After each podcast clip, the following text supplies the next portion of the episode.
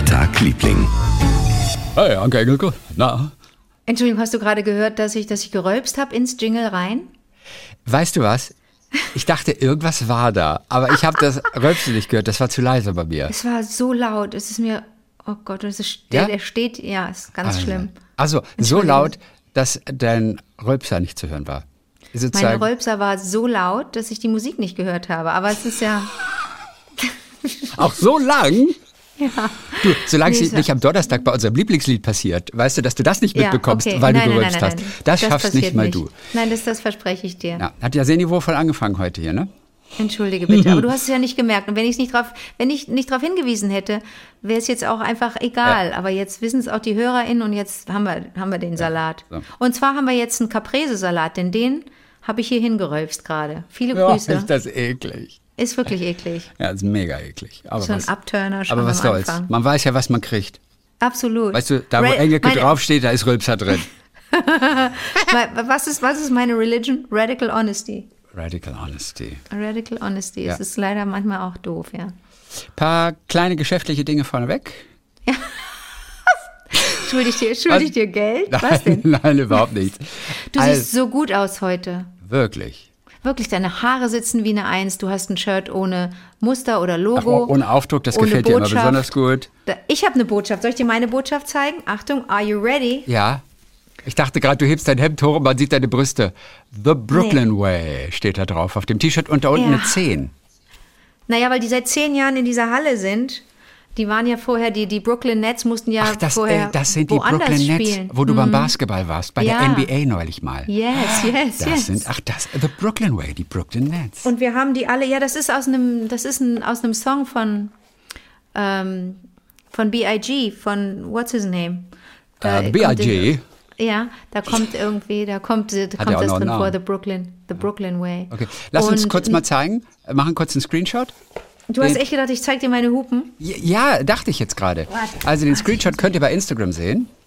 Auf die Und Plätze, so genau, also eins, zwei, drei. Okay. okay. Nettes Bild. Habe ich jetzt wieder, habe ich den Rölpser wieder gut gemacht, oder? Das ist doch ein, ein knaller T-Shirt. Zehnfach. Es war, es war, es war ein mega süßes Bild geworden. Ja, also könnt ihr sehen im Blog auf swr3.de oder aber auf Instagram. Ja. Okay, was ist das Geschäftliche? Äh, nee, ähm, ich weiß jetzt, wir hatten ja wirklich einen zauberhaften Gast, Michael Ostrowski, den österreichischen Schauspieler, am letzten Donnerstag. Und ich weiß jetzt, warum du den so liebst. Mir ist es jetzt klar geworden noch. Weil er, weil er, weil, weil er so belesen ist? Nein, Weil er sich für Sprachen interessiert? auch das nicht. Weil Äh, er. Nein, es gibt ein Argument, das ist so viel kräftiger noch als Humor, als Belesenheit, als Intellekt. Ja? Weil er, so- weil er so, weil seine Frau so reizend ist und seine Kinder und seine Ex-Frau? Nein, nein, nein. Dann sag es halt. Weil sein eigentlicher Nachname Stockiger ist.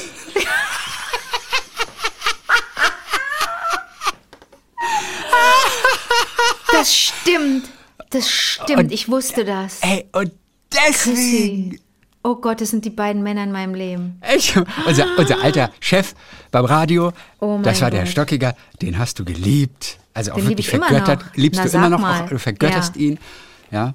Und, Ja. Deswegen, und das habe ich zufällig dann noch gesehen Oh im mein Nachhinein Gott. und dachte mir, das ist der Grund. ist Stockinger. Deswegen. Das Alleine heißt, der Name. Der Name. Ich projiziere das auf Michi. Oh Gott, der Arme. Nee, ich liebe ja Michi für das Michi sein und Ja, nicht fürs Stockinger heißen. Nein, ist schon klar. Aber ja, aber das funktioniert halt Es im erklärt Unterbewussten. viel. Und da Äh, kannst du gar nichts gegen machen. Nein, nein, Deswegen ist es ja ge- unterbewusst. Ich bin ja gefangen. Nur, dass du ich weißt, ja eine, ja, dass du eigentlich ich gar nicht findest, dass der so ein toller Schauspieler ist oder Nein, so ein netter Mensch. Darum nicht so geht's gut. eigentlich nicht. Nee, nee, nee, Dein nee. Unterbewusstsein Ja. liebt ihn wegen des Ich bin eine Gefangene meiner, meiner Liebe. Ja. Ich bin eine Gefangene meiner. ja. Oh Gott, ja. Dann noch kurz Ja, was, wir brauchen ein paar Grafiker bei uns in SWR Dreiland, denn wir hatten neulich das Problem von Brezel. Die hat uns ja geschrieben, die hat sich das Ja. Serendipity, unser aller Lieblingswort, als Tattoo machen lassen auf den Arm. Kann ich dir Mhm. auch gleich zeigen übrigens. Und sie hat nicht gemerkt, dass da ein Schreibfehler drin ist. Wir haben neulich drüber gesprochen, da steht Serendipity mit einem T Ja. statt einem D. Dann hat sie versucht, das irgendwie noch äh, gerade zu rücken. Äh, sie musste ein kleines bisschen warten und hat sich wieder gemeldet. So, Brezel-Update 2.0. Ich weiß gar nicht, warum sie sich Brezel nennt, aber das ist ihr, ihr Spitzname. Erstmal, wie, wie sehr sie sich geärgert hat. Erstens, weil sie hat es ja offensichtlich wirklich relativ gut genommen. Mit Humor, mit ganz viel schmer- Humor. Ja, mit Humor. Zweitens, wie schmerzhaft. Ein zweites Mal auf dieses frische Ding nochmal was drauftackern. Also, ich weiß, dass du mit dem Gedanken spielst, dich tätowieren zu lassen. Und ähm, ich kann mir das nicht vorstellen. Diese Schmerzen, ich kann mir das nicht vorstellen. Ja. Okay, pass mal auf. Äh, hier kann ich dir kurz ein Bild von ihr zeigen. Das ist ihr Arm. Da siehst Du du, machst sie. wieder so technische Sachen. Du kannst Ja. einfach das. Ach, guck mal, wie süß die aussieht. Ach, so klein. Okay, das Ja, das ist so auf dem Oberarm. Und die Sterne, guck mal, wie süß Ein bisschen da, wo das ist. Winkefleisch ist. Wie Also bei süß ihr ist ist kein denn Winkefleisch. die? Wie, ist, wie süß ist Ja, denn das ist die? Brezel, ja. Mit ihren süßen Haaren und ihrem süßen Oberteil. Oder? Und So, und dann kann, können wir uns nochmal genau angucken, was daraus geworden ist. Ja, bitte. Nahaufnahme, bitte. Dann zeige ich dir nochmal. Ihr seht die Bilder im Blog auf vivadertagliebling.de, Mhm, im Blog zu den aktuellen Folgen. Und da könnt ihr sehen, wie das aussieht und was letztendlich die Tätowiererin daraus gemacht hat. So, Okay, so hat sie es also gelöst. Serendipity Aus diesem- war falsch. Aus diesem T. Ja. hat sie so eine Art D gemacht. Es bleibt aber natürlich der Querstrich vom T über dem D-Strich. Der ist ein kleines D. Und auch ist sie denn unten. gläubig? Vielleicht könnte man das ja als Kreuz verkaufen und ein Jesus irgendwie, weißt du? Ja. Und ich hatte dann sogar eine Idee. Ja, kann ich dir nämlich auch nochmal zeigen. Ich habe nämlich einen Hast du kleinen? Vorschlag. Hast du Äh, das gemalt? Den könnt ihr auch sehen. Naja, was heißt gemalt? Ich habe einfach nur mir Gedanken darüber gemacht, wie könnte man das Ganze lösen. Und dann Mhm. fiel mir diese Idee ein, dass man unten drunter so, so, so einen Balken macht. Man muss ja den unteren T-Strich einfach wegkriegen. Und dass man dann so ein Herz mit so einem Pfeil macht. Denn man muss diesen Querstrich, diesen T-Querstrich beim D, Ja. den muss man irgendwie wegkriegen. Das ist meine Idee. Das ist aber die Idee eines Laien. Und ich frage mich, ob es Grafiker in SWR 3 Land gibt. GrafikerInnen, die eine Idee haben, wie man dieses Tattoo grafisch retten könnte. Und da bin ich gespannt, was da für Vorschläge kommen, wenn welche kommen.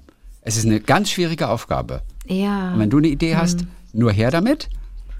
Das wird interessant. Okay, den Aufruf wollte ich schnell machen, denn wir sind sehr gespannt. Dann können wir nächste Woche hoffentlich auflösen und haben vielleicht noch einen kleinen Vorschlag. Sie würde aber auch mit dem Serendipity lesen können, alleine weil es eine lustige Geschichte ergeben hat. So cool ja, ist sie. irgendwie, ja.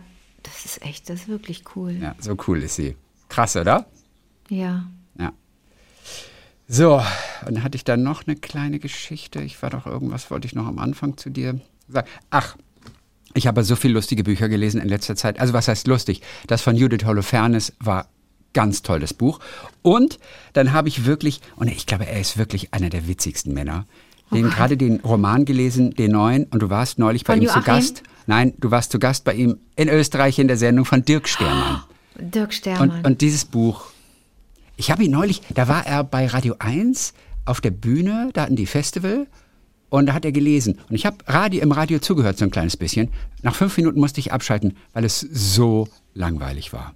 Nein. Daraufhin wollte ich das Buch gar nicht lesen. Ja. Aber mein Freund Andi hat sich's gekauft und hat's mir Ja. dann mitgegeben. Und Ja. ich habe das erste Buch vom Stermann ja geliebt. Äh, sechs Österreicher unter den ersten fünf. Ja. So hieß das.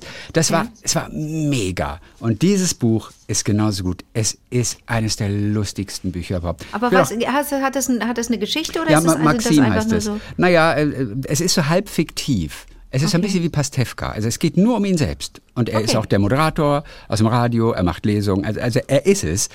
Aber die Geschichten sind, glaube ich, ausgedacht. Sein Sohn zum Beispiel, der heißt in echt anders, glaube ich. Also bin ich sicher. Hier heißt er Hermann. Hermann Stermann. Ich finde, der kleine Junge. Und für den braucht er einen Babysitter. Und äh, er versucht Okay. dann so, so irgendwelche hübschen Babysitterin natürlich irgendwie zu bekommen. Ah, und einer okay. ist dabei ein glatzköpfiger 35-jähriger Maxim. Und den will er aber nicht. Er versucht immer daran vorbeizugehen. Und die ganzen Okay. schönen, Anastasia zum Beispiel, die Babysitterin, da fragt er den kleinen Hermann irgendwie, ja guck doch mal, hier die Anastasia, die kann bestimmt ganz toll mit dir zeichnen. Nee, die will ich nicht, die ist blöd. Was? Nein, aber guck doch mal, kann sich das so wunderbar vorstellen. Und seine Frau, die, die dann ähm, nach New York geht. Und er soll ja das Kind jetzt mal eine Zeit lang übernehmen. Also keine Trennung, aber sie hat beruflich da was zu tun. Also und auch längere Zeit. Und äh, deswegen braucht er dringend einen Babysitter, weil er ja auch auf Tour geht und Auftritte macht und so. Und äh, sie will dann ihm Maxim unterjubeln und ruft dann auch Maxim an. Ich bin aber noch nicht weiter und weiß nicht, was daraus geworden ist. Das ist auf jeden Fall Maxim, 35 Jahre alt, den er eigentlich erst nicht will. So, und ähm, ich lese jetzt auch keine der lustigen Passagen vor. Eine interessante Passage war nur folgende. Er bringt das Kind kurz ins Bett und äh, währenddessen geht die Party weiter. Sie haben Gäste eingeladen und er kommt dann wieder. Die haben schon ordentlich gebechert. Und dann erzählt einer, er ist ein Schweizer und seine Frau auch. Ne? Und die ist eigentlich die, die Freundin von der Familie von, von mhm. Stermann und Frau. Mhm. Und der erzählt dann, dass sie mal bei einem Sammlerpaar eingeladen waren, in einem schönen Haus, direkt am See, an der Zürcher Goldküste. Sie hatten uns eingeladen, erzählt er dann, und ihre Nachbarn. Es war ein schöner Sommerabend, also weißt du, Züricher See, ja, mm. ganz edel wahrscheinlich, Haus am mhm. See, Sammler, ja, Sammlerpaar. Und schöner Sommerabend, die Fenster waren geöffnet, gutes Essen, angenehme Musik, leise Musik. Um kurz vor Mitternacht sind dann die Nachbarn aufgebrochen. Dann erzählt er, wir sind noch geblieben. Und um zehn Minuten nach Mitternacht klingelte die Polizei an der Tür. Wegen Ruhestörung. Oh oh. Und weißt du, wer die Polizei gerufen hat? die Nachbarn. so, Regula platzte fast vor Lachen. So sind wir Schweizer, sagt sie. Besser kannst du uns nicht beschreiben. Und dann habe ich mich gefragt, ob da was dran ist. Also ja. Wir wollen ja nichts Böses jetzt über die Schweizer sagen, aber wie krass ist das? Du feierst schön, da gehst nach Hause und rufst die Polizei. Ich finde es. Und jetzt ist die Frage: Ist das echt passiert? Oder hat ja, er sich das ausgedacht? Ich, ich glaube, sowas passiert echt. Aber so sind wir Schweizer. Man könnte uns nicht besser beschreiben. Ich Kannst du nicht mal lustig. mit ihm reden für deine Sonntagsshow? Ja, könnte ich schon. Aber ich wüsste gar nicht, wo ich anfangen sollte. Okay. Aber er ist schon, er ist wirklich wahnsinnig lustig. Und er schreibt irre lustig. Und du hast ja auch, ich, weißt du was? Vorhin wollte ich es noch gucken. Ich habe immer noch nicht deinen Auftritt bei Willkommen in Österreich. Wie heißt die Sendung? Mit Michi zusammen. Ja, wie heißt die Sendung? Willkommen, Willkommen in Österreich? Österreich. Was? Willkommen in Österreich. Nee, nicht in Österreich, oder? Willkommen, Komma Österreich, oder? Nein, willkommen in Österreich. Okay, na, du musst oder? es wissen. Oh Gott, du ich warst weiß Gast es nicht. neulich da. Mit Michi. Mit Michael Ostrowski warst du der, natürlich, natürlich. ja klar. Verstehst du? So, willkommen in Österreich. Oh Gott, heißt es anders und ich Und die beiden da, sind ja, peinlich. also ich meine, und es heißt ja, hattest du den Eindruck, äh, Willkommen in Österreich heißt es einfach nur, aber auch oh, ohne Entschuldigung. Komma. Nee, aber auch ohne Komma. Ich hatte okay. auch nicht recht. Okay. Ja, diese Late-Night-Show mit äh, Stermann und Grissemann, der ja. auch äh, Kabarettist und sowas ist. Ja. Und irgendjemand sagte mir neulich, die beiden mögen sich wirklich nicht. Ja, das kann ich nicht beurteilen. Nicht ich kann es nicht beurteilen, denn. Nein, das, das ist doch alles Spiel, äh, vermutlich. Das kann ich da hinter die Maske gucken? Ich glaube nicht. Also auch wenn ich, was, wenn das wirklich auch nach der Show noch ganz toll war, wir beieinander standen und so und auch Leute vom Team da waren, vom Film, den wir ja da so ein bisschen auch, wie sagt man, promoted haben. Das war ein ganz toller Abend und die waren ja. auch beide dort und waren lange dort und ich habe auch wirklich lange mit beiden gesprochen, aber ja. Ach so, ich kann das, dir Ja, das Problem ist ganz oft, dass, dass der ein oder andere Gast, mit dem ich auch gesprochen habe, gesagt hat, die interessieren sich natürlich null für dich und die wollen eigentlich an dir einfach nur ihre ganze Witze und ihre Anarchie einfach abarbeiten, aber sie interessieren sich nicht wirklich für die Gäste, deswegen sind sie auch nicht vorbereitet. Du hast ihn ja auch auflaufen lassen, ne? Hast du doch erzählt, oder nicht? Oder warst es nicht du? War ich das? Ach, war es gar nicht du?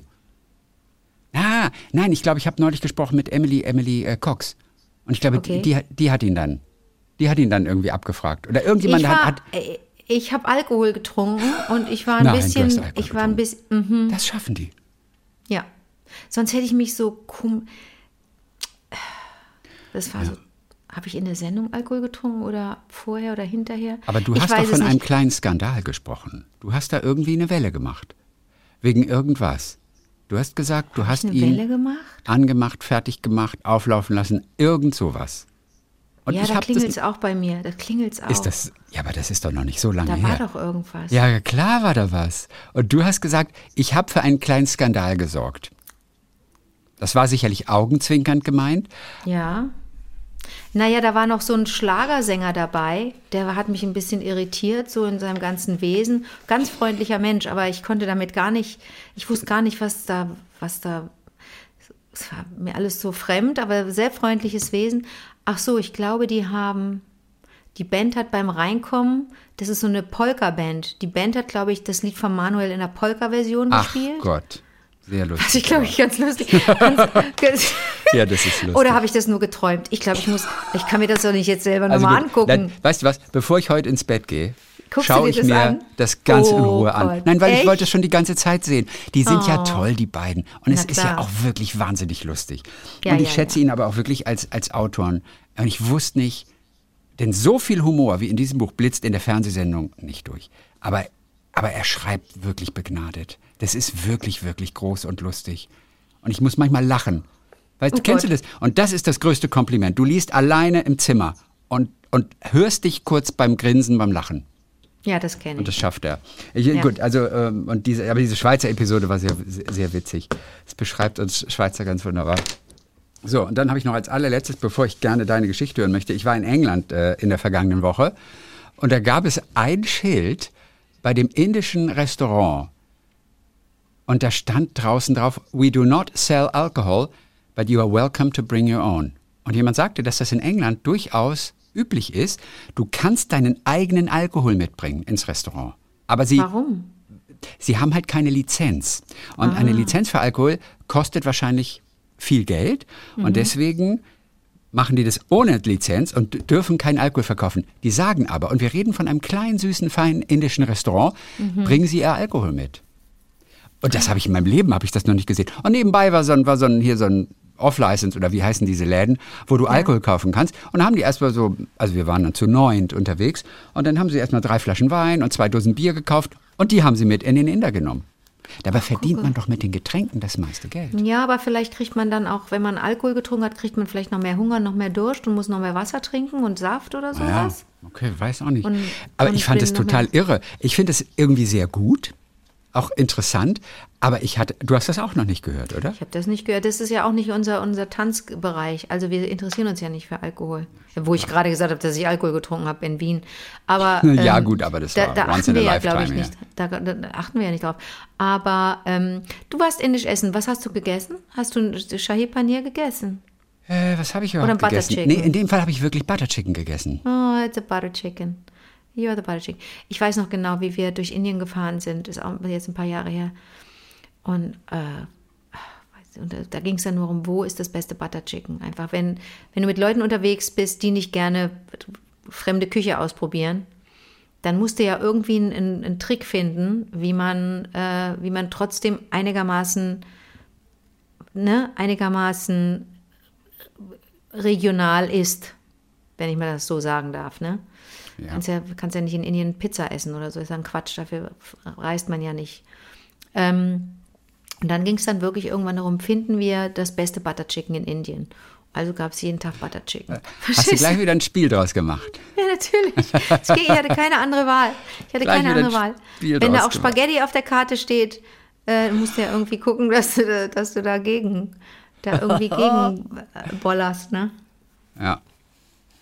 Ach, herrlich, du. So, das äh, war meine kleine Bemerkung noch. Äh, oder äh, was, ich, was mir da so aufgefallen ist. In London. Habe ich noch nie gesehen. Bringen Sie bitte Ihren Al eigenen Alkohol irre, mit. Dann irre. steht das fettes Schild vorne. Ja.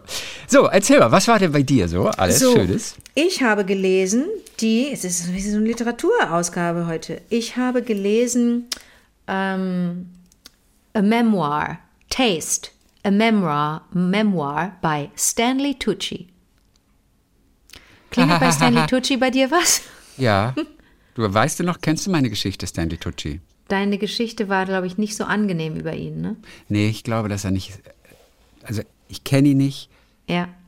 Aber nach dem, was ich da auf der Bühne erlebt hatte, wo er auf der auf Bühne ein, jemanden sozusagen auf, Handy, auf in ein der Handy Rolle, reagiert nee, hat. Nee, nee, da, ach so, ja, genau. Da hat jemand ein Foto gemacht. Foto, genau. Und das war mhm. Frankie und Johnny and the Claire de Lune und er bekam gerade, weil er sich verbrannt hatte, bekam er so irgendwie auf dem Rücken hinten irgendwie was, was, was eingerieben und er guckte also frontal zum Publikum und sagte dann so in dieser Rolle, sodass die meisten gar nicht gemerkt haben, if you're gonna take another photograph, I come down and beat the shit out of you.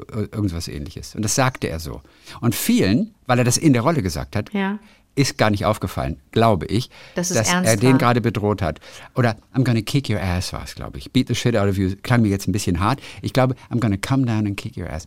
Irgendwie sowas. Und ich fand's sehr unsympathisch. Aber okay, gut, das haben wir Aber wer irgendwann weiß, schon mal also erzählt. äh, ohne ihn jetzt ver verteidigen zu wollen, vielleicht als Erklärung, wenn der in der Rolle war, Ja, aber es ist eine sympathische Rolle. Ja. Es ist keine Rolle, die sagt, I'm gonna come down ich and weiß, ja, Überhaupt stimmt. nicht. Okay. Aber gut. Ja, aber hast du es gelesen? Hast du schon durch oder was? Ja, ja, und das ist wirklich, krass. das ist wirklich, das ist wirklich interessant, weil er schon Kochbücher rausgebracht hat. Der kocht für sein Leben gerne. Stanley Tucci, für alle, die jetzt nicht sofort ein, ein Richtig, Gesicht vor genau. Augen haben, ähm, den kennt man. Man kennt ihn. Das ist so mit die berühmteste Halbglatze in Hollywood, glaube ich, und die berühmteste runde Brille.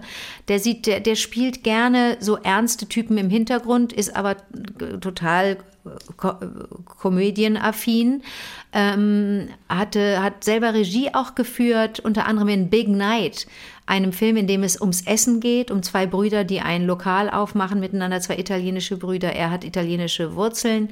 Äh, man kennt ihn aus ähm, Der Teufel trägt Prada. Ach gut, da war er okay. Teufel trägt Prada. Mhm. Und der ist, da ist er, da ist er gerne mal der, der autoritäre, böse Mensch im Hintergrund. Und das äh, passt so ein bisschen zu deinem kleinen, ähm, zu deinem kleinen Stanley Tucci-Moment.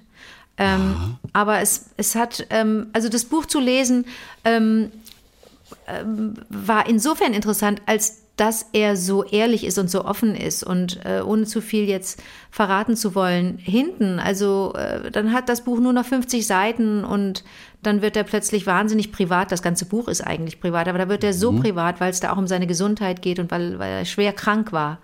Und das kommt Oh, erst ganz war er? hinten und du denkst wie, ja, ich bin jetzt nicht auf dem neuesten Stand des Buches von letztem Jahr. Ähm, und es geht die ganze Zeit um Essen und seine Erkrankung hat aber damit zu tun, dass er dann das Essen nicht mehr genießen kann und das ist alles wahnsinnig tragisch und wie der das, wie der das darstellt, da wird das noch mal ganz schön, da wird das noch mal ganz schön tief, möchte ich mal sagen und berührend. Aber spannend ist, sind für mich die Aspekte gewesen, ähm, der Schauspieler, der sich für Essen interessiert, aber in New York von, von, von so wenig Geld leben muss, dass er doch irgendwie guckt, wie kann ich trotzdem gut essen? Ich brauche wenigstens einmal am Tag eine gute Pasta. Denn seine Mutter war eine hervorragende Köchin. Sein Vater äh, arbeitete an der Schule, die Mutter dort äh, als Sekretärin. Die sind ursprünglich aus, da muss ich jetzt nochmal nachgucken, aus Kalabrien. Und der ist aber aufgewachsen, ähm, ähm, weiß ich nicht, 50, 60 Kilometer von New York entfernt. Und ähm, Er sieht ein bisschen Mafiosi-mäßig aus, ne? Also Er Mafiosi ja. könnte er super spielen. absolut, das Und ist in sein, das ist sein Steven. Spielberg-Film war er doch auch dabei mit Tom Hanks. So ein Steven Spielberg-Film. Da hätte ich gedacht, das sei vielleicht einer der bekannteren gewesen. Mhm. Ähm, ich weiß aber nicht mehr, wie dieser Steven Spielberg-Film heißt. So, du auch nicht, und oder? Ich weiß es gerade auch Okay, nicht. aber Teufel trägt Prada habe ich nicht gesehen, aber das war wohl einer, da haben ihn alle gesehen. Road to Perdition war übrigens Ah, dieser andere genau. Film. Ja, ja, oder ja, America's okay. Sweethearts war er dabei. Oder Die Akte. In meinem Himmel habe ich nicht gesehen. Mhm. Da war er für einen Oscar nominiert als beste Nebenrolle. guck mal, okay. In meinem Himmel. Mhm, Okay. Also jeder, der ein Foto sieht von Stanley Tucci, weiß sofort, Ja, ja, um wen es geht. die- man sieht Gesicht. ihm an, dass er italienische Wurzeln hat. Und ich bild mir auch ein, man sieht ihm an, dass er sich für Essen interessiert, weil er so, weiß ich nicht, der sieht sieht aus an, wie ein Genießer. Ja, der sieht aus wie ein Genießer. Da kannst du mir sagen, was du willst. Und es sind so ein paar Stellen dabei, bei denen man wirklich denkt, oh, okay, das war mir so nicht klar. Ähm, dass, äh, dass, dass du als, als Schauspieler in New York, wenn du noch nichts zu tun hast, aber du weißt, das ist deine Passion, da musst du irgendwie leben. Und durch dieses ganze Buch äh, zieht sich als roter Faden, ähm, wo er überall gerne essen gegangen ist und dass diese, dass es diese Lokale alle nicht mehr gibt. Weißt du, Carnegie Daily und so, weißt du, so, wo, wo er sagt, da, da gibt's das beste, den besten Pastrami-Sandwich. Und ganz oft zitiert er Lokale und Restaurants, die so, die gemütlich klingen oder besonders klingen, weil sie so, weil sie nicht besonders sind, weil sie gewöhnlich sind, aber die eine gute Küche haben. Und dann kommt am, unten auf der Seite steht dann, jetzt während ich das schreibe ähm, und recherchiere, äh, sehe ich, es gibt dieses Lokal nicht mehr. Und da ist ganz viel, ganz viel Traurigkeit in dem Buch drin und du denkst die ganze Zeit, oh Mist. Dann ist es ganz oft fröhlich, denn er hat unter anderem auch eine Dokumentation gedreht. Ähm, ähm, 2000 20 und 21 und äh, ist durch Italien gereist und hat in, in, in verschiedenen Regionen Italiens äh, mit einem Filmteam sich im Grunde einladen lassen oder wurde eingeladen in Familien, in Restaurants und hat gekocht zusammen mit den Leuten dort. Und da gibt es eine, eine sehr, sehr interessante Episode.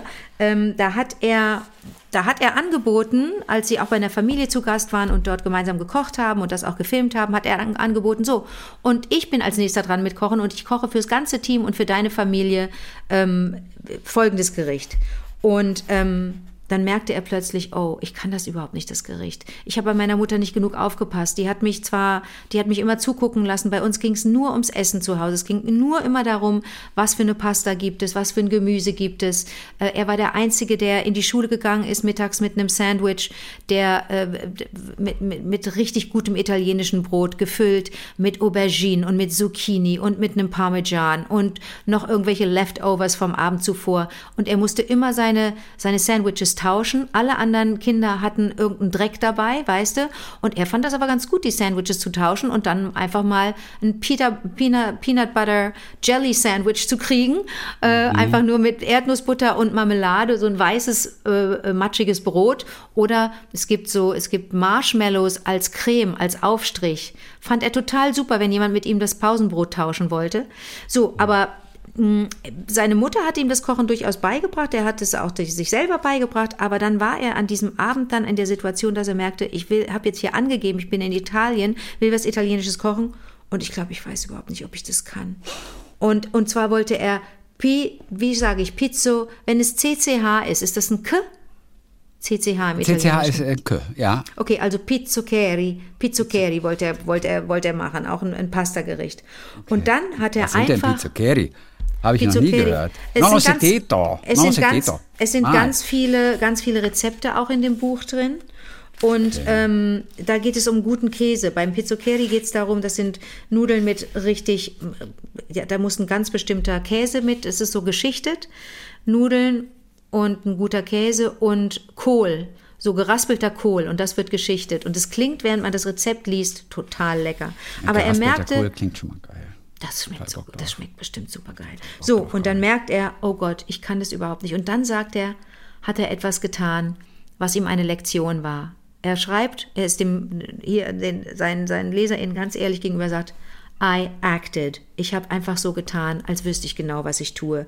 Yes, dear reader, as you have seen me do for close to 40 years now on stages and big screens, I simply pretended that I had been making pizzoccheri since birth.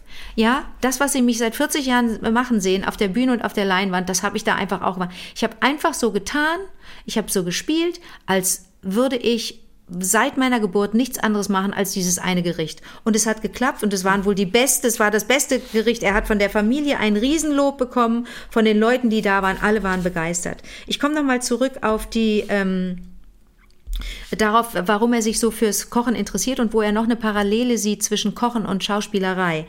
Ähm, sein Schauspiellehrer hat ihm George Morrison, sagt mir nichts, sagt dir vielleicht was, George Morrison? Witzigerweise George Morrison. Ich habe bei George Morrison einen, einen sechswöchigen Theaterkurs mal gemacht. Ähm, das glaube ich nicht. Ja, Christen. also nicht bei George Morrison selber, aber George Morrison hat eine, eine, eine Theaterschule in New York zusammen mit der berühmte Regisseur Mike Nichols. Oh. Aber Mike Nichols war nicht da, George Morrison war da und hat uns zum Beispiel anhand einer Szene aus Schweigen der Lämmer erklärt, warum Anthony Hopkins und Jodie Foster da so überragend spielen in dieser Szene. Und die hat er so für uns auseinandergedriftet. Das war witzigerweise George Morrison. Habe ich mal so einen, so einen Summerkurs gemacht, aus Spaß. Und der hat, der hatte, war der der Schauspiellehrer von Stanley Tucci und der hat ihm gesagt, dass was trinkst du da? Johannisbeerschorle. Und ich, trinke Affe, ich trinke Afekü-Tee. Heute ist alles anders. Ich trinke keinen Ödinger. Ich trinke Afekü. Was, Afekü, was ist Afekü? Das, was man als, als schwangere und stillende Frau trinkt. Anis, Fenchel, Kümmel. Weil das Baby. Kommt dir die Johannisbeerschorle aus der Nase? Fast. Entschuldigung. Zum Glück nicht. Entschuldigung. Ja. So. Afeki. Afekü, Anis, Fenchel, Kümmel. Schmeckt überhaupt nicht, aber es ist, äh, hatte gerade nichts anderes. So, und dieser George Morrison hat dem Stanley Tucci gesagt, dass Menschen, das Publikum es liebt, auf der Bühne und auf der Leinwand Menschen zu sehen, wie sie essen, trinken und rauchen. Aha. Ist das so? Da habe ich nochmal drüber nachgedacht. It ich nicht. humanizes them. Es macht die, die SchauspielerInnen menschlich and therefore allows us to connect to them. Und deswegen können wir uns mit denen verbinden. Wenn die da essen oder trinken oder rauchen, dann sind wir näher. Und so erklärt er auch, warum Kochsendungen so erfolgreich sind. Man möchte das Resultat sehen. Man ist dabei, man ist ganz nah dran und sieht, da könnte jemand jetzt gleich scheitern. Oder jemand, jemandem gelingt ein Gericht richtig gut. Das fand ich ganz interessant, dass ausgerechnet dieser Schauspiellehrer sagt, mach das. Wenn du die Möglichkeit hast, auf der Bühne zu essen, zu trinken, zu rauchen, mach es. So, und jetzt Das muss ist ich ja interessant. Da, äh, ich, ja, ähm, sehen wir das gerne. Hier kommt ein kleiner, ein bisschen asozialer Tipp. Okay. Von, vom, vom, vom Körpersprecher, Ja. Stefan Werrer. Ähm, der hat mir nämlich mal erzählt, wenn du im Zug sitzt und Ja. du möchtest nicht, dass sich niemand jedem, äh, sich äh, neben dich setzt, Oh Gott, ich dann musst du essen. was. Ja, ja, ja, ja. weil die Menschen dann eher dazu tendieren, weiterzugehen. Wobei Ja. ich das persönlich jetzt gar nicht so spüre. Aber er sagt, die Leute gehen dann eher mal weiter. Wenn du den Apfel beißt oder so, das mag man nicht, weil das, weiß nicht, zu viel Privatsphäre ist oder weil man andere Menschen eben eklig findet beim Essen. Ich weiß es nicht Absolut, genau. doch. Aber ja, wir sehen anderen Menschen gerne beim Essen zu. Das ist schon, ist schon kurios. Aber gut, George wird's wissen.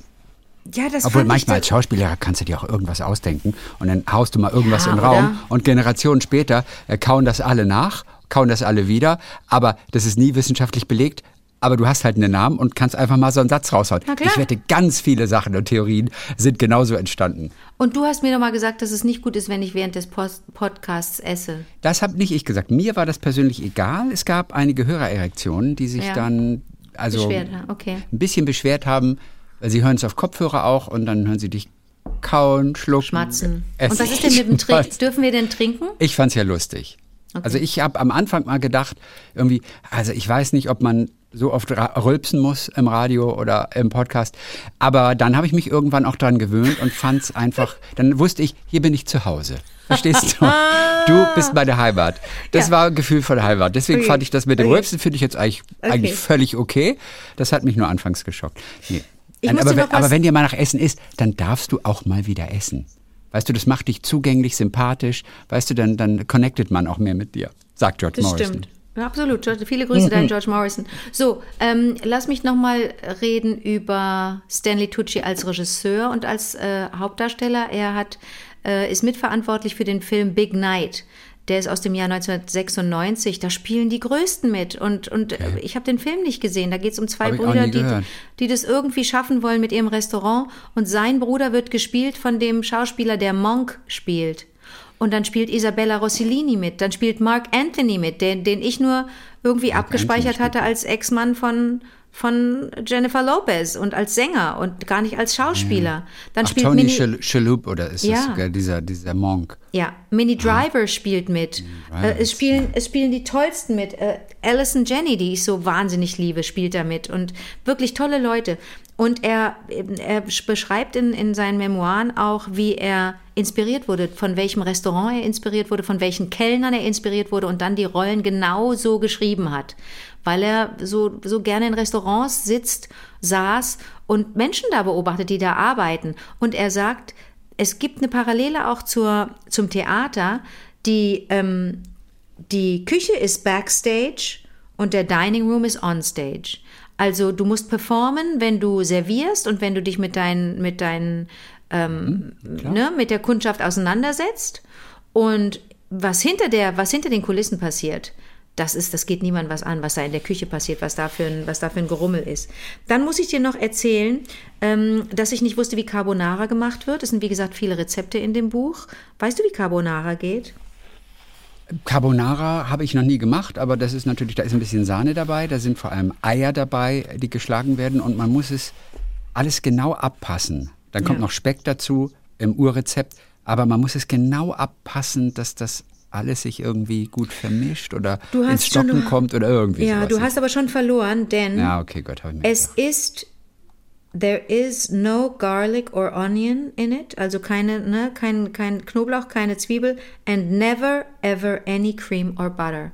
Nie, ähm, nie Ah, Sahne oder. Butter, Ah. sondern das kommt alles von den, vom Eigelb und vom Käse. Alles, was da cremig ist, ist Eigelb und Käse und das Wasser von den Nudeln. Das Kochwasser, das soll man ja sowieso nicht einfach wegschütten. Das kann man ja gerne mal auch mit benutzen. So, und dann hat er noch was geschrieben zur Carbonara. Ähm, angeblich war, haben die Römer Carbonara ähm, äh, sich ausgedacht oder entwickelt, wie soll man sagen, äh, im, nach dem Zweiten Weltkrieg, weil die Amerikaner und die Briten so sehr ihr, ihr Frühstück vermisst haben mit, ähm, mit Eiern mit Speck. Und dann haben sie das ähm, italienisch gemacht und haben die Ei- Eier und Speck, was sonst Frühstück ist, einfach in die Pasta reingehauen. Und so ist angeblich Carbonara entstanden. Wusste ich auch nicht. Und Ich weiß auch gar nicht, was das heißt. Carbonara. Ich kenne das nur als, als Song von, von äh, Spliff. Spliff. 80er Und hab- Jahre. Irgendwie ist, mit, ist das an mir vorbeigegangen. Ich habe noch nie, glaube ich, Carbonara gegessen. Jetzt ist es sowieso zu spät wegen vegan und so. Aber ähm, es war nie so, hat mich nie interessiert. Ich weiß gar nicht warum. Mich hat immer Aglio Olio interessiert. Ich fand es immer super, wenn das ganz, wenn die Pasta ganz schlicht ist. Man kriegt richtig Hunger, wenn man das Buch liest übrigens. Ne?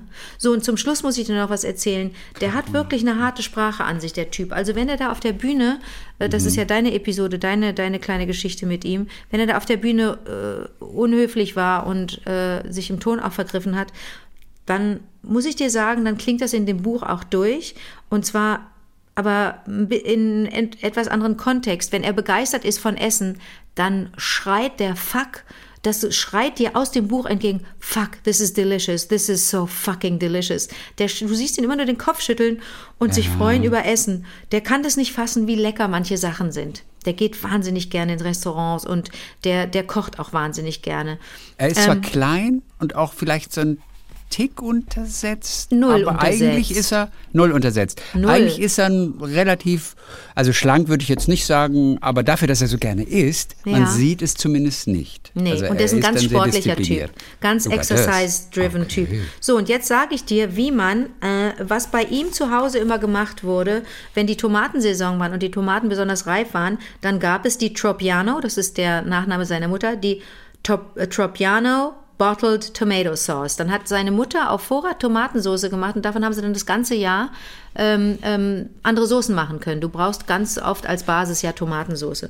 Und er sagt, wie das geht. Und als ich das Rezept durchgelesen habe, habe ich gedacht, was ist denn hier los?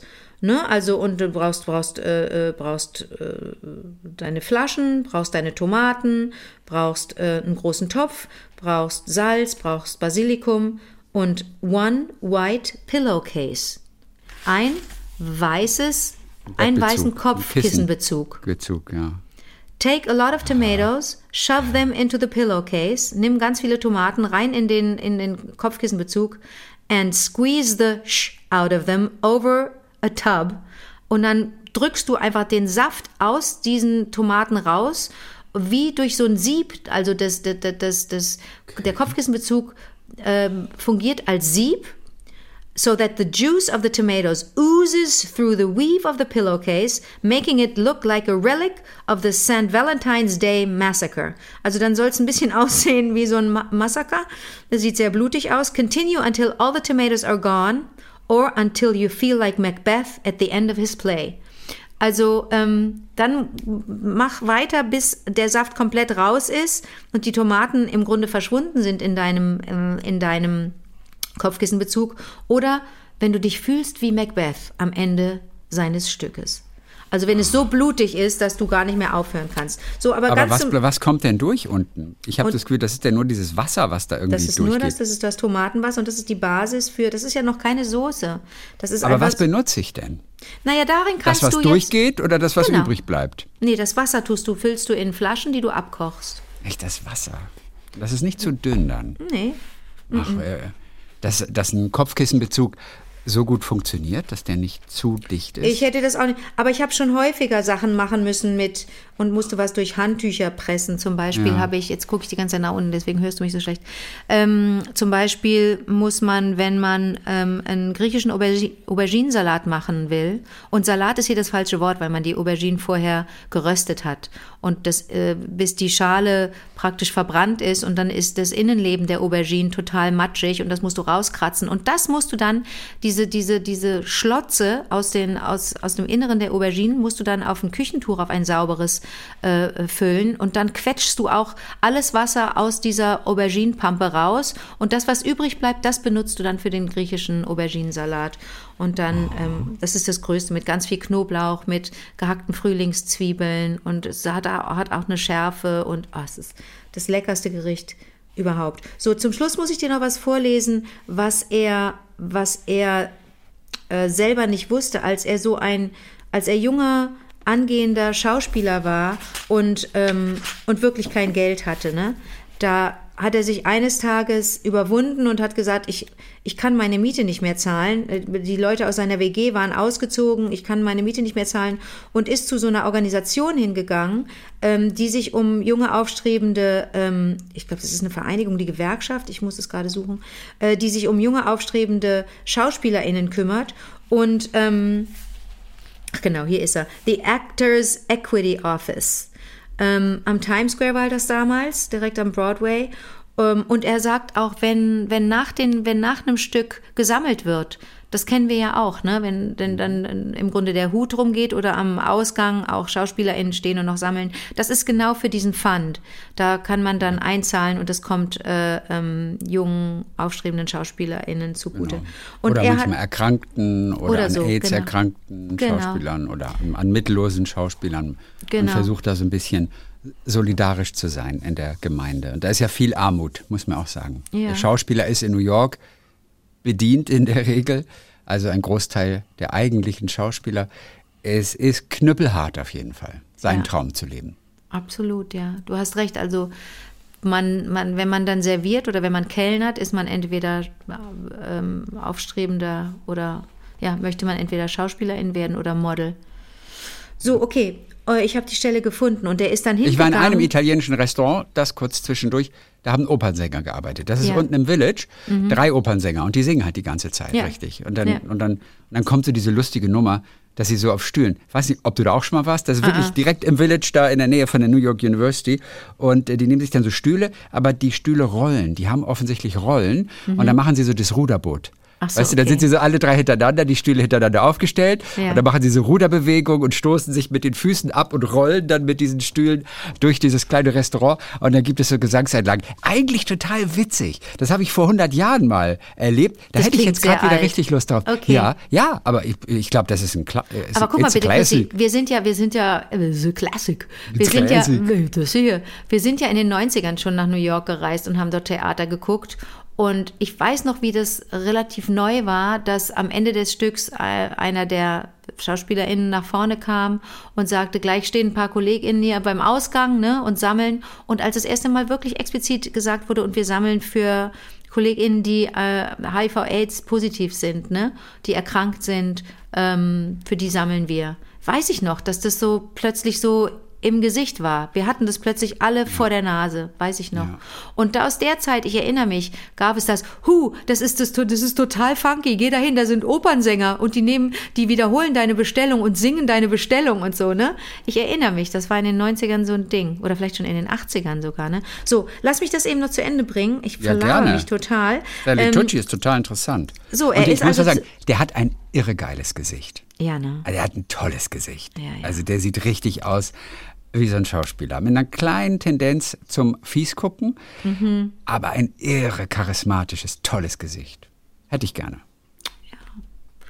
Der muss auch manchmal, ich weiß, dass ich den gerne spielen sehe und dass der gar nicht viel machen muss mit dem Gesicht. Der ist einfach so eine Erscheinung. Also, wir sprechen hier ja davon, dass er, ähm, ja, dass er ein junger Typ war, ne? Der ist jetzt, glaube ich, paar 60.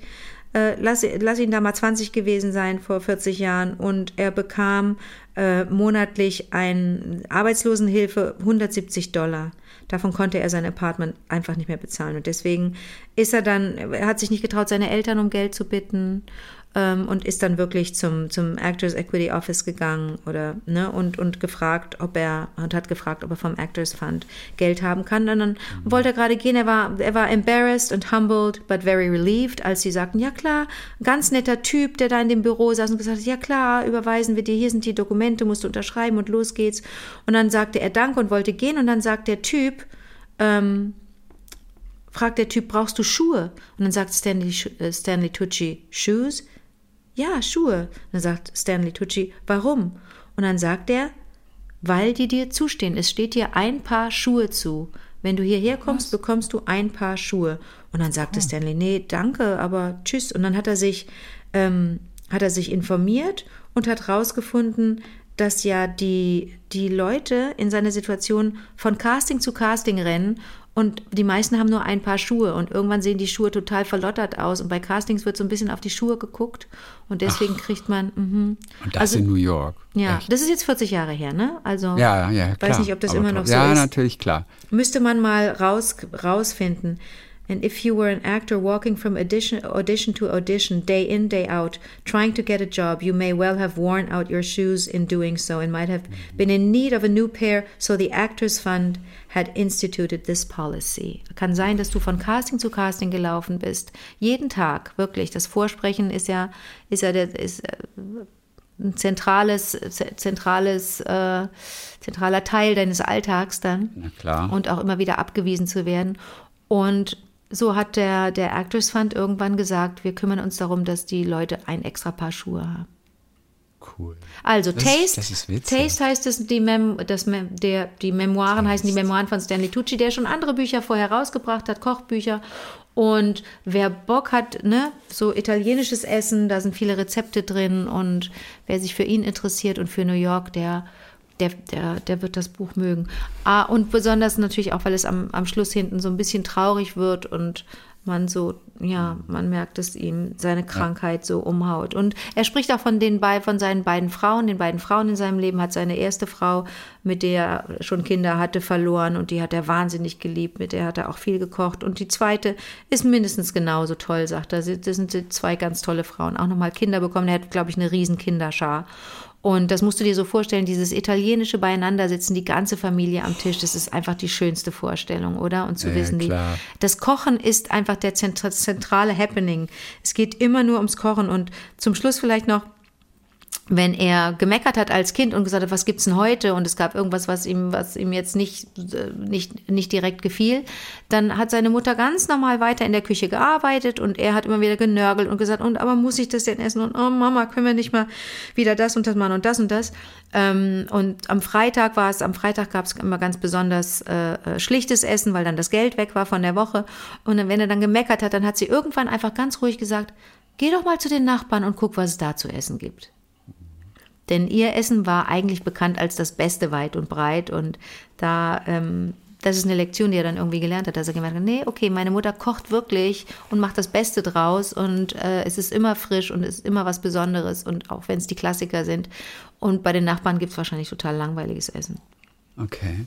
Hat er auch geschrieben über das Theaterstück Frankie und Johnny in the Clair de Lune am Broadway? Da habe ich ihn ja gesehen, zusammen mit der Frau aus den Sopranos mit, wie heißt die, diese Blonde? Ich habe Sopranos nie gesehen, leider. Edie Falco, ich, ja. Ich auch nicht, aber Edie Falco, die hat gespielt. Die hat die Frankie gespielt und er den Johnny. Hat er aber nichts drüber geschrieben nichts in dem Buch. Oder ich habe es über, überlesen, da müsste ich dann... Okay. Mhm. Naja, mhm. Na gut, ne, muss ja nicht sein. Und dass er, dass er da, dass er sich entschuldigt für die Situation, bei der vielleicht auch der eine oder andere deutsche Tourist zugegen war? Das wäre es ja, oder? Da ist mir der Das Kragen Lustige war ja, dass ich ja das Stück mal gespielt hatte ja. äh, in meiner kleinen englischen Theatergruppe. Und deswegen kannte ich den Text und deswegen wusste ich, das gehört nicht zu dem Text. Ich guckte so, was redet der denn gerade? Und dann kapierte ich erst, der beschimpft gerade jemanden im Publikum. Ach komm. So, Entschuldigung, ich muss Tee einschütten. Wie läuft denn dein ja. Tag, Liebling? Sehr gerne. Ich war ja letzte Woche in London ein paar Tage und habe ein Theaterstück gesehen Da ging es um eine echte Person, die viele in England bis vor ein paar Jahren auch nicht kannten. Es ist Neil Baldwin und er ist in Newcastle under Lyme, so heißt der Ort. Nicht Newcastle upon Tyne, sondern Newcastle under Lyme. Okay. Da ist er ein Local Hero. Okay. Ein Mensch, den viele erst kennengelernt haben vor ein paar Jahren durch einen Film in der BBC, also einen Spielfilm, hm. äh, den man über ihn gemacht hat. Und er ist jemand, der eine ganz besondere Geschichte hat. Er hat nämlich einen sehr schwierigen Start ins Leben gehabt, auch wenn er das selber wahrscheinlich gar nicht so empfunden hat. Ähm, er war nämlich sozusagen lernbehindert. Also bei ihm wurde Lernbehinderung diagnostiziert und das machte dann eine Sprachtherapie erforderlich. Mhm. Und der ist aber so eine Type, man muss ein bisschen an Forrest Gump denken, an so, vielleicht so eine Art Forrest Gump. Und er hat sein Leben lang, und er ist jetzt 76, 77, hat er Menschen begeistert mit seinem Humor, seiner positiven Ausstrahlung und seiner Wärme. So, und die Geschichte beginnt im Prinzip an der Universität dort vor Ort, die Kiel University. Seine Mutter arbeitete dort an der Universität und er ist dann einfach mal hingegangen dort, hat sich einen Tisch hingestellt und er war dann ein junger Kerl noch und hat die neuen Studenten begrüßt. Oh, Jahrelang, weil er sich nett. da wohlfühlte. Ist es nett. Und, genau, und ähm, mit dieser Universität ist er seit über 60 Jahren verbunden. Der hat sich hingesetzt und hat nur gesagt, Welcome to Kiel. I'm Neil Baldwin. Also Nein. der Schauspieler, der ihn gespielt hat auf der Bühne, ja. ähm, der hat immer so, so ganz nasal, oh, Welcome, welcome to Baldwin. I'm Neil Baldwin. Welcome. Also so hat er gesprochen. Ich habe ihn noch nie in echt sprechen hören. Also er lebt auch noch, Neil Baldwin.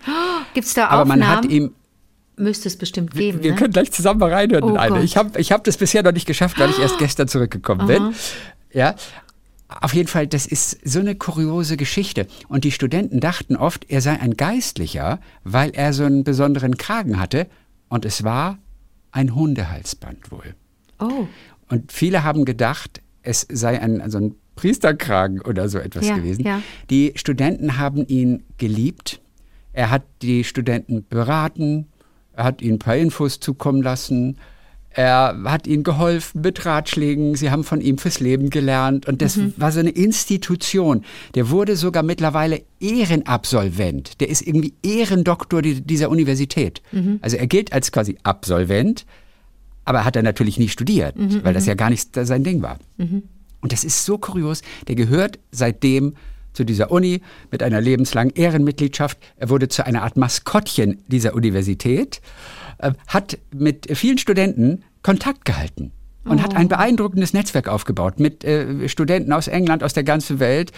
Und, und die, das, das, man konnte sich natürlich auch seiner Kenntnisse dann irgendwie, konnte man sich bedienen. Und das ist total kurios. Er hat seinen eigenen Fußballverein an dieser Universität gehabt. Und zwar Neil Baldwin FC heißt diese Fußballmannschaft, die es heute noch gibt.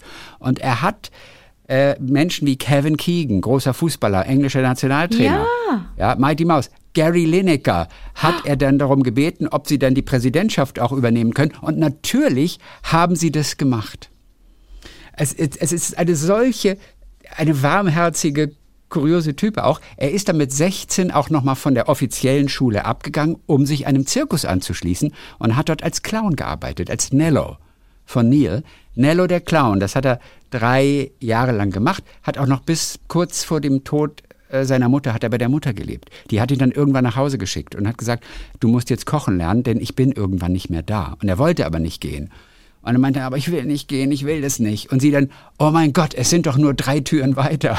aber er musste dann, er musste dann so alleine leben. Also in den 90ern, also wir haben einmal diese Uni-Geschichte. Er ist ein registrierter Clown gewesen. In den 90ern wurde er Zeugwart seines Fußballvereins, auch Profis, Stoke City. Der damalige Trainer hat ihn bezeichnet als meine beste Verpflichtung überhaupt. Denn sein Humor war einfach extrem wichtig für die Moral der Mannschaft. Und es gab dann mal ein Abschiedsspiel für ein, ein Abschiedsspiel für einen großen Spieler. Und da durfte dann Neil fünf Minuten sogar spielen Ui. in diesem Spiel. Mhm. Ja, und der größte Wert, sagte der Trainer, war, dass er einfach geholfen hat, dass die Spieler sich vor dem Spiel komplett entspannt haben. Also der hat ihm acht Seiten gewidmet in seiner Autobiografie. Äh, Macari, Macari Lou McCarry hieß dieser Fußballtrainer. Mhm. Und er sagt, ähm, man könnte keine, keine Droge, keine Medizin irgendwie produzieren, die so stressreduzierend ist, wie Nello das geschafft hat. Und ich bin sicher, dass wir dadurch in den Spielen einen extremen Vorteil gehabt haben. Er hat diese zu einer Mannschaft zusammengeschweißt. Äh, und Lou McCarry, dieser Trainer, hat dann mal einen seiner Stürmer verarscht. Das war Martin Carruthers. Und er hatte so ein bisschen angegeben mit äh, seinen seidenen Unterhosen oder seiner seidenen Unterhose, die er hat, anhatte an dem Tag. Die kostete 60 Pfund. Mhm. Das war ganz besonders. So, und äh, Neil hat dann, das war die Idee des Trainers, während die Spieler gespielt haben, ihr Spiel, mhm hat er sich alle Unterhosen von den Spielern gekrallt und hat sie alle übereinander angezogen Nein. und hatte das unter seinem Trainingsanzug. Bis dann alle aus der Dusche kamen irgendwann und voll die Panik irgendwie, ey, hier hat irgendein Perverso, hat alle unsere Unterhosen geklaut. Nein. Die Aufregung war groß und dann kam er, zog dann erstmal seine Trainingshose runter und da hat er eine Unterhose nach der anderen hat er dann runtergezogen und ganz am Ende, sprich direkt auf seiner Haut, Ups. war die von diesem Typen mit seiner 60 äh, Pfund seidenen Unterhose, der das dann alles ein bisschen eklig fand, aber es war halt ein großer Spaß. Neil ist auch in einem Hühnerkostüm rumgelaufen zur oh. Belustigung der Zuschauer. Oder als äh, Teenage äh, Mutant Hero Turtle und so weiter. Er hat sich so viele Freunde gemacht. Er ist befreundet mit natürlich so einem Fußballspieler wie Gary Lineker. Er ist befreundet auch mit dem Erzbischof von Canterbury, einem der höchsten religiösen Würdenträger. Ein ehemaliger Erzbischof hat mal eine Rede gehalten an der Universität mhm. und der hat dann auch den Neil kennengelernt und war auch ganz angetan von dem und sagte dann zu ihm, ja, wenn Sie mal in Cambridge sind, dann müssen Sie sich mal, müssen Sie mich mal besuchen. Woraufhin Neil ein kleines Notizbuch rausgenommen hat und hat gesagt, hier, schreiben Sie mir Ihre Adresse mal auf. weißt du, das ist so süß. Und daraus ist eine Freundschaft entstanden. Oi. Also, es ist wirklich. Und das Theaterstück, das Theaterstück ähm, heißt Marvelous. Wie der Film 2014, ja. von dem ich vorhin gesehen habe. Wer hat denn dann den Neil gespielt? Toby Jones, ein sehr bekannter britischer Schauspieler, okay. der auch ein ganz spezielles Gesicht hat. Toby Jones. Ich weiß nicht, wofür der bekannt ist. Äh, als, als britischer Schauspieler ist er extrem bekannt aus dem Fernsehen mhm. und der hat ihn gespielt. Ich glaube, diesen Film gibt es bei YouTube tatsächlich zu sehen. Oh, komm.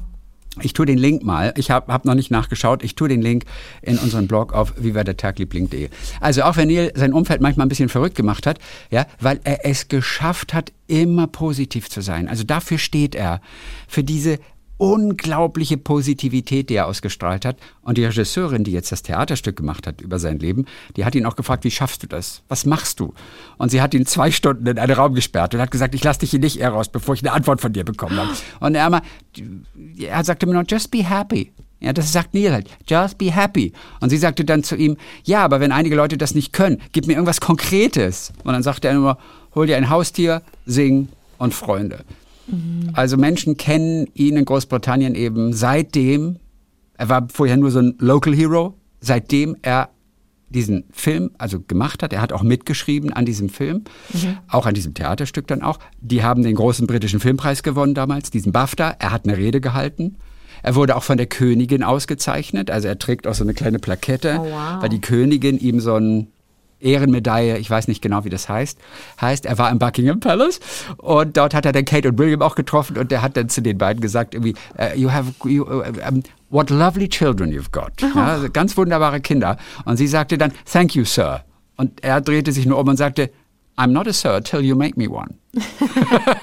Schlagen Sie mich zum Sir. Erst dann bin ich wirklich einer.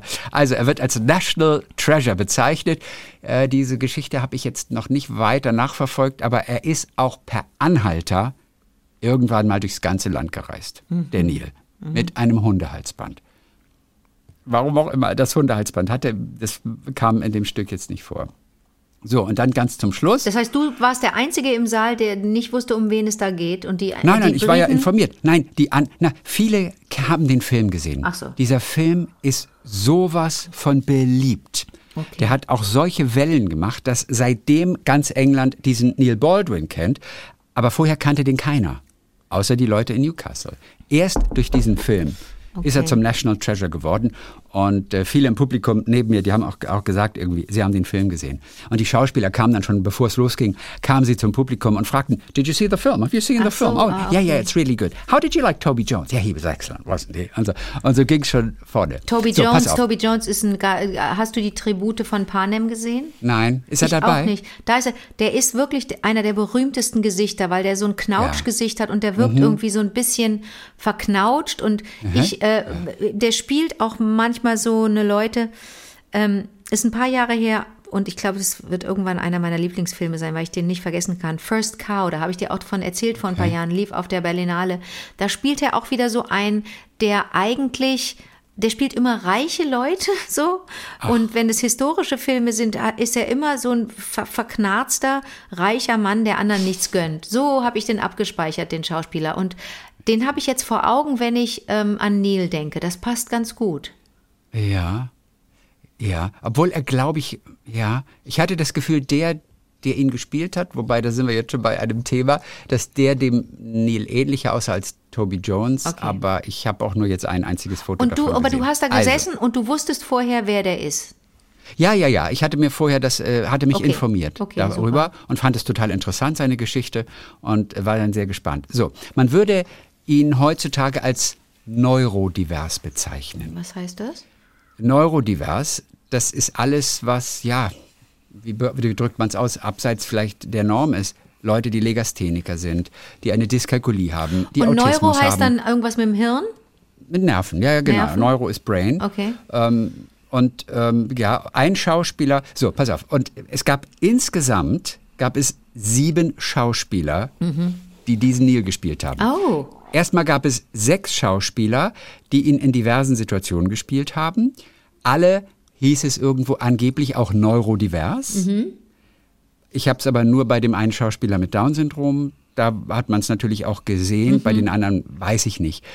Äh, Ja oder nicht. Das war ja auch Ziel dieses Stücks, einfach mal darauf aufmerksam zu machen, wie gehen wir als Gesellschaft eigentlich mit solchen Menschen um, die als neurodivers bezeichnet sind. Das war ja auch so ein bisschen der Hintergrund zu diesem Stück. Deswegen haben sie eben auch einen Schauspieler zum Beispiel gewählt, der eben Down-Syndrom hatte. Das waren also sechs, die ihn gespielt haben.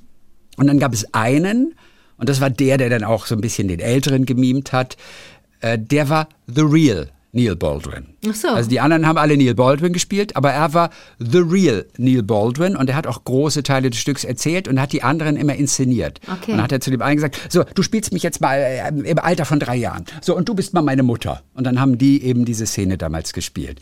Und seine Rolle hieß eben The Real Neil Baldwin. Gibt's denn und der eine- hat ganz virtuos und er hat mal ein bisschen so, so schnarrig und, und my name is Neil Baldwin and, and I, und so hat er gesprochen. Okay. Und hat, gibt es eine richtige Handlung oder ist es so episodenhaft? Das ist so episodenhaft, Okay. immer so alles so aus kleinen Szenen so zusammengepflückt. So.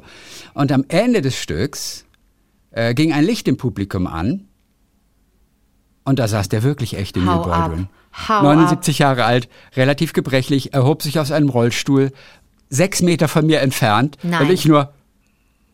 Das ist der echte Neil Baldwin. das kann doch nicht sein. Das ist der fucking echte Neil. Baldwin. Ich hatte total ge Ich war von dem Stück nicht so begeistert. Ich Ja. fand's okay, aber als ich den echten, also den echten echten, Fucking weil es gibt sechs Neil Baldwins, dann gibt es the real Neil Baldwin, der aber nicht the real Neil Und Baldwin dann ist. kommt der Real, Real, Real. Ja, und und ich habe mich wirklich gefragt. Entschuldigt, bitte, ich weiß, dass der natürlich bei der Premiere war und jemand hatte geschrieben von der ersten Aufführung und hat gesagt, Vielleicht da war der der auch im Publikum. Abend. Und das habe ich mich gefragt. Christi, der sitzt jeden sitzt der sitzt der achtmal in der Woche in dem Stück Ja. und auch wenn er nur zur zweiten Hälfte ja, kommt? Ja, ja. Vielleicht. Auf jeden Fall, ich hatte das Glück, dass er bei dieser Vorstellung saß. Und da war der echte, und der, der ist 79, 78, 77, irgendwie sowas. Und relativ gebrechlich auch. Und ich hätte jetzt im Nachhinein so gerne mit ihm gesprochen. Aber ich habe es nicht gemacht. Ich glaube, er freut sich auch, wenn dann Menschen zu ihm gehen und sagen Ja, ne? Danke. Denn, denn das ist zum Beispiel, das ist ein, ein so guter Mensch. Der hat auch nie einen Unterschied gemacht zwischen Menschen, die über ihn gelacht haben oder die ihn ausgelacht haben. Mhm. Okay. Es war beides okay für ihn. Okay. Es war alles okay. Er hat es geliebt, Menschen zum Lachen zu bringen, Menschen zu unterhalten. Also der ist so voller Positivität, wie man es sonst von kaum einem anderen Menschen erlebt hat. Das ist dieser Neil Baldwin. Aber was für ein Und schönes Erlebnis, dass der da gesessen, der echte da gesessen Ey, hat und du bist da gewesen. Ja, und ich war fast ein bisschen Mann. enttäuscht und dachte, die erste Hälfte hat mir gar nicht gefallen. Ich war kurz davor, nach Hause zu gehen. Also ich musste dann zum Flughafen schon. Und dann bin ich aber noch geblieben. Die zweite Hälfte, da hat dann der Real Neil Baldwin viel mehr gespielt als in der ersten fandst Hälfte. Und der war auch, der war auch toll. Ja. Und dann fand ich es auch wirklich ganz gut. Aber als dann der, der aller, aller echte Neil Baldwin da saß, da war ich total von den Socken und dachte, das ist doch nicht, das, der kann doch nicht hier jeden Abend sitzen. Und ich habe bis heute, habe ich noch nicht gehört, weil das war erst gestern, wie der klingt. Wollen wir uns zusammen Ja, einmal mal bitte. anhören? Oh Gott, also oh Gott. dieses ist, also pass mal auf, wir können, dieses ist Neil Baldwins Marvelous Interview. Das ist wohl das Interview genau zu dem Film 2014. Mhm. Da können wir nur mal kurz reinhören, wie der, wie der, wie der spricht. Ah, von der Kiel University ist das ein Video. Okay. We're here today with Neil Baldwin, talking a little bit about Neil's life and about the upcoming film on BBC Two, Marvellous. So it's nice to see you, Neil. Uh, Thank you. Thank you for doing the interview. Thank you. Pleasure. Neil, 54 years since you first set foot on Keele campus. What do you remember about your first impressions of the place? It was great because it was covered in snow and I couldn't get home that night. I had to stay at Kew. It was that bad walking down a bank or anything. Okay, jetzt So, kriegst du einen I kleinen Eindruck, wie, wie, kleinen Eindruck, wie, wie er klingt. Und, und dann können wir ja vielleicht nochmal, das war natürlich wirklich in seinem, in seinem, in seiner Karriere, in seiner Laufbahn auch wirklich so ein absolutes Highlight, als er mit auf die Bühne ging bei den BAFTAs. Ja. Ich glaube, am Arm von Gemma Jones. Ui. Sagt ihr das was Ja. Mhm. als Schauspielerin? Okay, ich weiß nämlich im Moment nicht, wie die aussieht. Da durfte er dann dort hingehen. Und das war für ihn natürlich ein ganz großes Erlebnis. Und wir können kurz mal, es nur 58 Sekunden muss kurz mal die Werbung abwarten. 58 Sekunden. Und äh, das ist wohl Neil Baldwins Speech at the BAFTAs following the success of Marvelous. Okay. In zwei Sekunden geht das hier los. So. Mal gucken. Gucken, wie er da spricht. Thank you. I would like to thank everybody in Marvellous, how gre- great it was. But I thank all my friends at Kiel, in my football team, and especially Phil Bruce. And it's been great to be here tonight. I thank the Lord what He's done for me. And I'm very pleased that the Queen is still going strong. Guck mal, da hinten steht die, da steht die Emma äh, Gemma Jones dahinter. Und dann dreht er sich um und alle kommen und gratulieren ihm und so. Oh. Ja, okay, er hat dieses leicht schnarrige Stirn. So. Ja, also irrer Typ irgendwie. Irre. Tolle Geschichte von Und die Neil Frage ist Baldwin. wirklich, ob er jeden Abend da sitzt ich im weiß. Publikum. Und ich möchte das. äh, Habe ich dir, habe ich dir der kann doch nicht jeden Doch. achtmal die Woche. Lass den doch, das ist doch schön. Da, Zweimal am Tag, also mittwochs und, und samstags Ja. zweimal am. Die Matinee.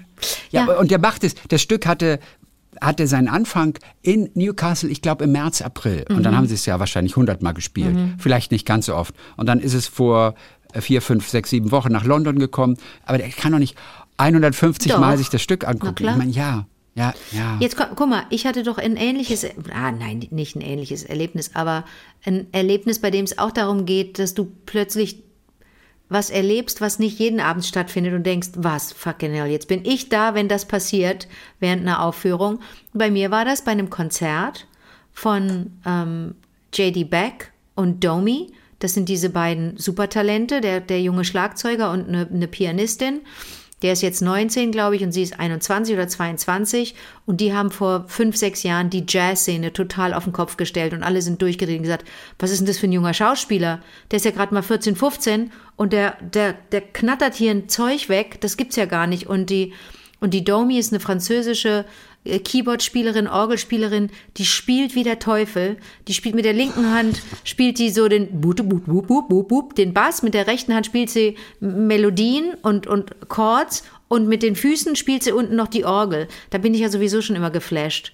Und so ein junges Ding, weißt du? Und ich war beim, beim, beim, in so einem Club in New York, als ich letztes Mal da war. Und dann sagte sie, and now we have three more uh, songs and uh, well, yes, then we're going and you can go, so fuck you and we're doing this and doing this. Die ist so ganz frech und pampig, aber die ist auch süß irgendwie, aber die hat, glaube ich, einen Riesenvogel. Und die hatten auch schon eine Show gespielt. Die hatten eine 8 Uhr Show gespielt und ich war bei der Mitternachtsshow, ne? Und, ähm, yeah, so we're going to play, the next song is, uh, ja, you, we're going to play the next song. So, so ein bisschen ruppig, pampig. Und er immer am Schlagzeug ganz süß mit ihr. Die waren ein super Team. Und dann geht der Song los und denkt, Alter, ich kenne doch den Song. Die haben jetzt erst ihre erste gemeinsame Platte rausgebracht und featuren da die Großen des Jazz, weißt du? Alle kommen zu Besuch vorbei und spielen da mal ein bisschen mit. Ähm, äh, Herbie Hancock zum Beispiel, weißt du, wo du sagst, bei den jungen Leuten, weißt du, und der spielt da einfach mit den jungen Leuten mit. Unglaublich gut. Und ich denke, Alter, das ist der Song, den sie mit, mit Jason Peck, äh, mit Anderson, nicht Jason, mit Anderson Peck gemacht haben, diesen tollen Hip-Hopper, Schlagzeuger, den ich ja über alles liebe und verehre. Und denke, oh, wie cool, jetzt spielen die den Song. Und dann denke ich, äh, das klingt aber jetzt wie Anderson Peck, was ich da gerade höre. Und ich gucke und ich habe so seitlich gestanden an der Bühne und dann ist Anderson Peck da und singt den Song. Und kommt nur für, und geht auf die Bühne und lässt sich, macht so Stage Diving und lässt Crowdsurfing, lässt sich durchs Publikum tragen, hat einen albernen Hut auf und rappt dabei. Und ich denke, das glaubt mir jetzt keiner. Ich bin hier und Anderson Peck ist auch da nur für einen einzigen Song. Das glaub ich nicht. Und dann habe ich gedacht, warte mal, der war vielleicht vor vier Stunden auch schon da und hat auch diesen einen Song nur performt. Ist er vielleicht bei jeder Show dabei? Denn der, der fördert die beiden auch so ein bisschen, hat auch bei dem Okay. Album mitgeholfen. Ähm, und das war auch so ein Gefühl, dass ich dachte, boah, ganz exklusiv, ich bin dabei, wie ein exklusiver Podcast. Ich bin dabei. Anderson Pack ist da, so wie du auch mit Neil Baldwin. Ja. Und wer weiß, ob die das immer machen, weißt du? Was es nicht weniger schön macht. Das will ich damit nicht Nein, sagen. nein, überhaupt nicht. Das ist, ich sag mal so, ich wünsche es jedem Zuschauer, weil, überleg mal, da steht zwei Stunden und 20 Minuten, steht ein Typ auf der Bühne, der heißt The Real Neil Baldwin. Also er ist der echte Neil Ja. Und dann wird aber am Schluss noch mal einer draufgesetzt, weil dann ist der wirkliche, wirkliche Neil. Ich wünsche das jedem aus dem Publikum.